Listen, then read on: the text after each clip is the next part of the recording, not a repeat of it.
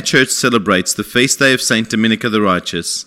The following are some details on her life and works.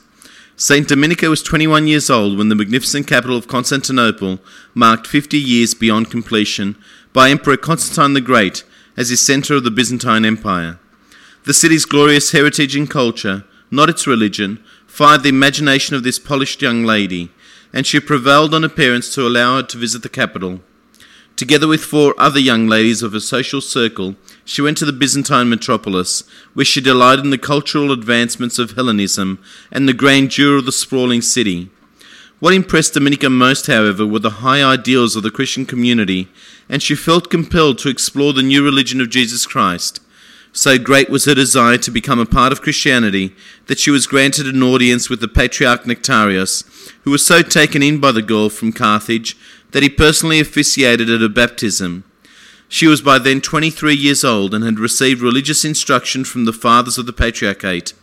A willing student, she ingratiated herself to all who she came to know, and felt in her heart that the service of Jesus Christ was what she desired more than anything she had discovered since coming to Constantinople. Before she embarked on this career in religious service, she dutifully reported to her parents, who up to this point were completely unaware of her conversion and were reluctant to grant her permission to seek what she protested was a single important thing in life.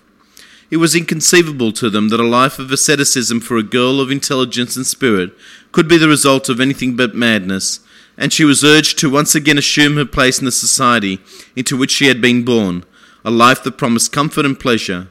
She thanked her parents for all they had done for her and finally was able to convince them that what she chose to do was the highest order.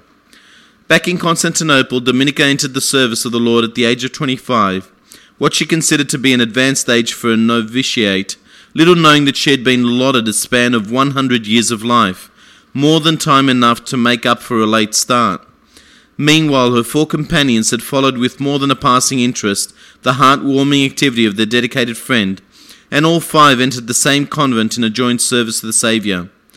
Unlike many pious Christians whose road to glory was strewn with the obstacles of ignorance and ended with agonizing death, the next 75 years in the long life of Dominica were spent in comparative serenity and uninterrupted service to the Christian community and to God.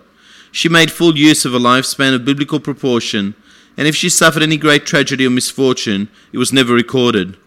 The passing years were kind to Dominica, and as she aged, her reputation as a tireless worker in the vineyard of Christ spread throughout the empire.